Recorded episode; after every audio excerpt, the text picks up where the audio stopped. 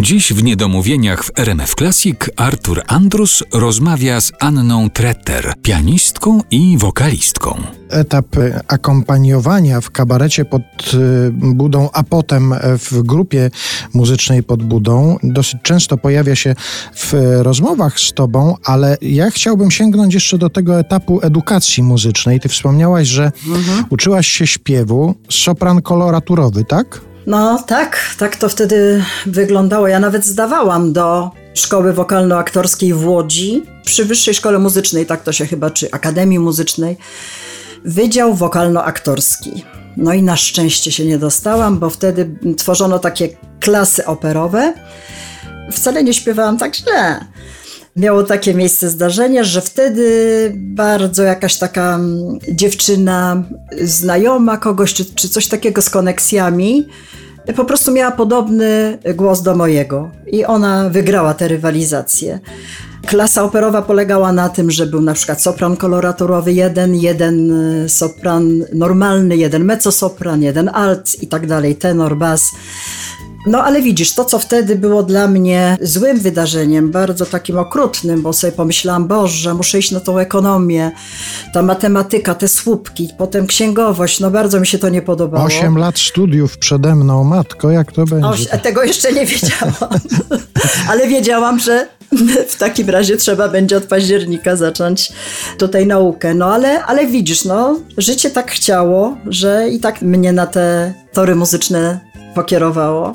A jeżeli chodzi z kolei o grę, o fortepian, o pianino, to też była edukacja klasyczna? Ty się uczyłaś muzyki klasycznej i grałaś tak, muzykę tak. klasyczną? Wtedy nie było takich szkół jak wtedy. Właściwie już kiedy ja byłam na studiach, to powstawała w Katowicach szkoła jazzowa. Mhm. No krótko mówiąc tak to się nazywało i wtedy właśnie Krysia Prońko między innymi rozpoczynała naukę zupełnie innego śpiewu. Ale to były lata chyba 80. wtedy, kiedy ja przyszłam na studia do Krakowa, to jeszcze o takich może. Zresztą ja tutaj też zaczęłam śpiewać w krakowskiej szkole, ale to też był właśnie śpiew klasyczny.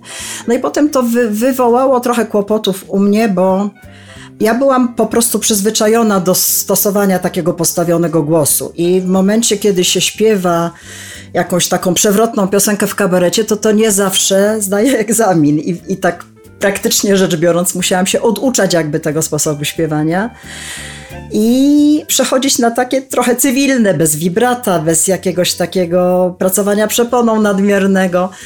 A jeżeli chodzi o, o grę, miałaś jakiś utwór taki, pamiętasz, który na przykład podczas egzaminu musiałaś zagrać coś, co ci spędzało sens powiek, albo odwrotnie, jakiś utwór taki popisowy z e, repertuaru klasyki? Yy, raczej nie. To, to się tam, właściwie nie miałam takiej wielkiej miłości do tego grania na na tym pianinie, naprawdę. To wiedziałam, że to mnie nie pociąga w taki sposób, żebym mogła poświęcić temu 8 godzin dziennie i, i stać się pianistką wirtuozem. Natomiast do dziś pamiętam z tych właśnie lekcji śpiewu takie różne e, fragmenty, oper, arii i tak dalej, to, to czasami tutaj jak chcę męża rozbawić, jak się na mnie o coś pogniewa, to mu zaczynam śpiewać. Na przykład non so piu, cosa son, cosa faccio. To naprawdę w domu macie taki sposób rozładowywania konfliktu? Czasem tak.